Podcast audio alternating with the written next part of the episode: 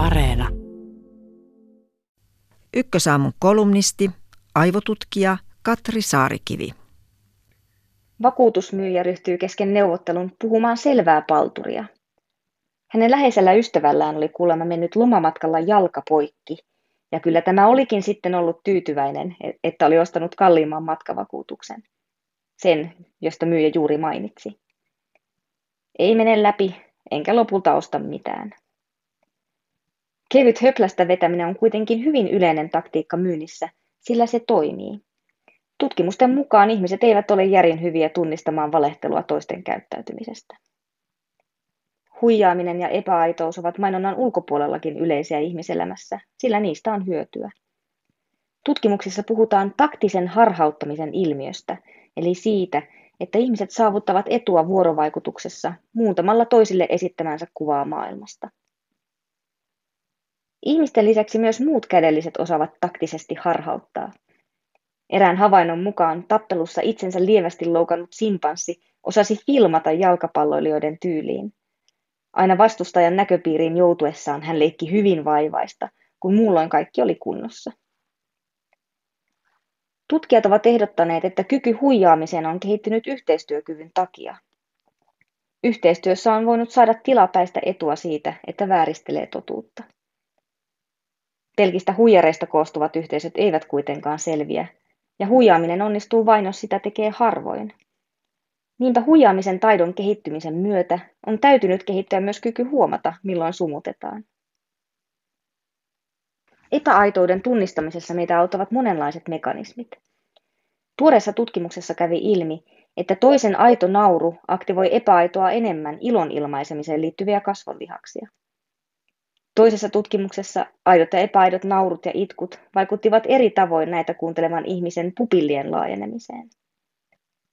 Autonominen hermostomme koodaa siis nopeasti tietoa siitä, kuinka aito on vastaanottamamme signaali. Myös aivoissa aitoa ja epäaitoa käsitellään eri tavoin. Erässä tutkimuksessa osallistujat kuuntelivat magneettikuvantamislaitteessa aitoja tunteikkaan puheen näytteitä sekä samoja pätkiä ammattilaisten näytteleminä. Aidot puheenpätkät aktivoivat enemmän empatiaan ja muistiin liittyviä alueita, ja tutkimuksen osallistujat osasivat tarkemmin tunnistaa niistä eri tunnetiloja.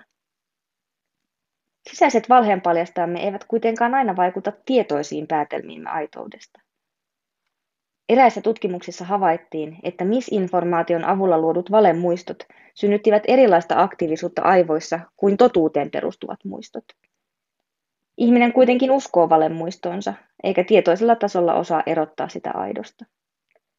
Näin voi käydä myös psykopaattien kanssa. Tutkimuksen mukaan ihmiset tunnistavat psykopatiapiirteitä lyhyistä 5 ja 10 sekunnin videoleikkeistä 20 sekunnin leikkeitä paremmin. Kenties tilanteen jatkuessa epäaitoudesta varoittava ensivaikutelma laimenee ja ihmiset ryhtyvät selittämään toisten toimintaa parhain päin. Nykymaailmassa epäaitoudesta alkaa olla ylitarjontaa. Informaation vaikuttamisen ja valetiedon yleistyminen tekee tiedon luotettavuuden arvioinnista vaikeaa ja muodostaa kasvavan turvallisuusuhan. Riittävätkö aivojemme aitousaparaatit paisuvassa valheiden tulvassa? En usko, että riittävät. Tarvitaan apukeinoja. Pelkkä huiputuksesta varoittaminen voi jo auttaa. Tuoreessa tutkimuksessa osallistujat katsoivat videon ja sitten lukivat siihen liittyvän raportin. Puolta varoitettiin siitä, että raportti voi sisältää harhaanjohtavaa tietoa ja toisia ei.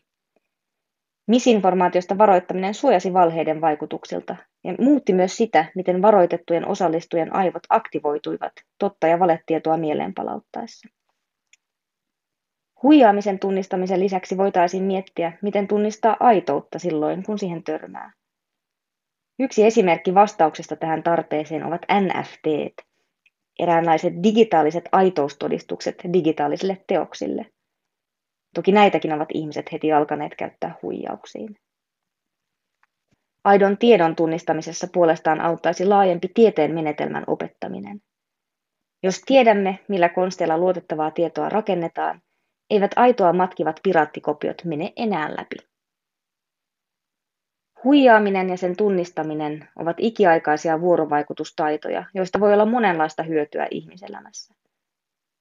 Ihmisyhteisönä emme kuitenkaan pitkälle pötki, jos keskitymme suoltamaan toisillemme silkkaa potaskaa, tai jos meiltä katoaa kyky tajuta, mikä on totta.